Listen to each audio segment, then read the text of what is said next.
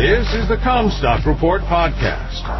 We are strong advocates for the American family farm and your top source for the agriculture markets. And now, here's your host, David Cruz. This is David Cruz with the Comstock Report. Crude oil futures have held up relatively well despite the big drop in the stock market. The U S put new economic sanctions on Iran, and a visit by European leaders to Ukraine could result in tighter sanctions yet on Russian oil exports. As for natural gas, it's not clear if the big price break related to the shutdown of the Freeport liquefied natural gas plant is over. The E I A report showed natural gas inventories rose last week, but the real test won't come until next Thursday's inventory report to see if natural gas supplies are backing up or if other L N G plants are picking up the slack. The price arbitrage between European natural gas prices and U S prices is so fantastic that they're going to do everything they can to export more natural gas. Comstock's chief economist, Dan Mannardack, presented a session on black swan or white swan events in markets precipitated by some unforeseen event that triggers a big market move that's often short in duration. The black swan is the one particularly harmful for your perspective. The white swan is unexpectedly helpful.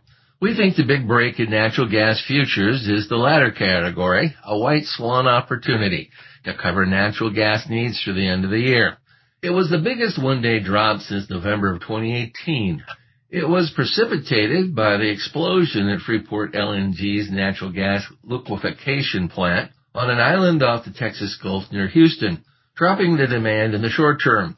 Initially, the company said they'd be down three weeks, but revised that later to three months.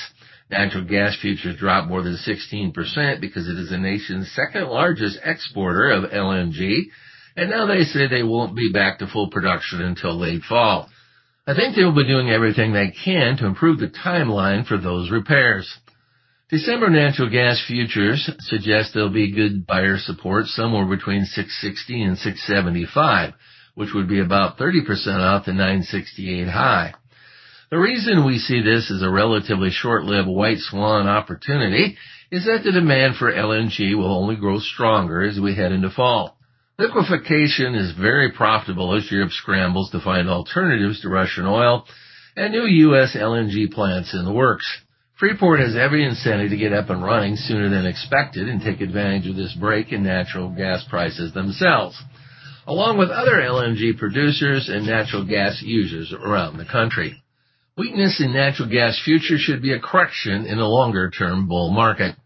The U S dollar was correcting Friday after a very large break from after the Fed rate hike.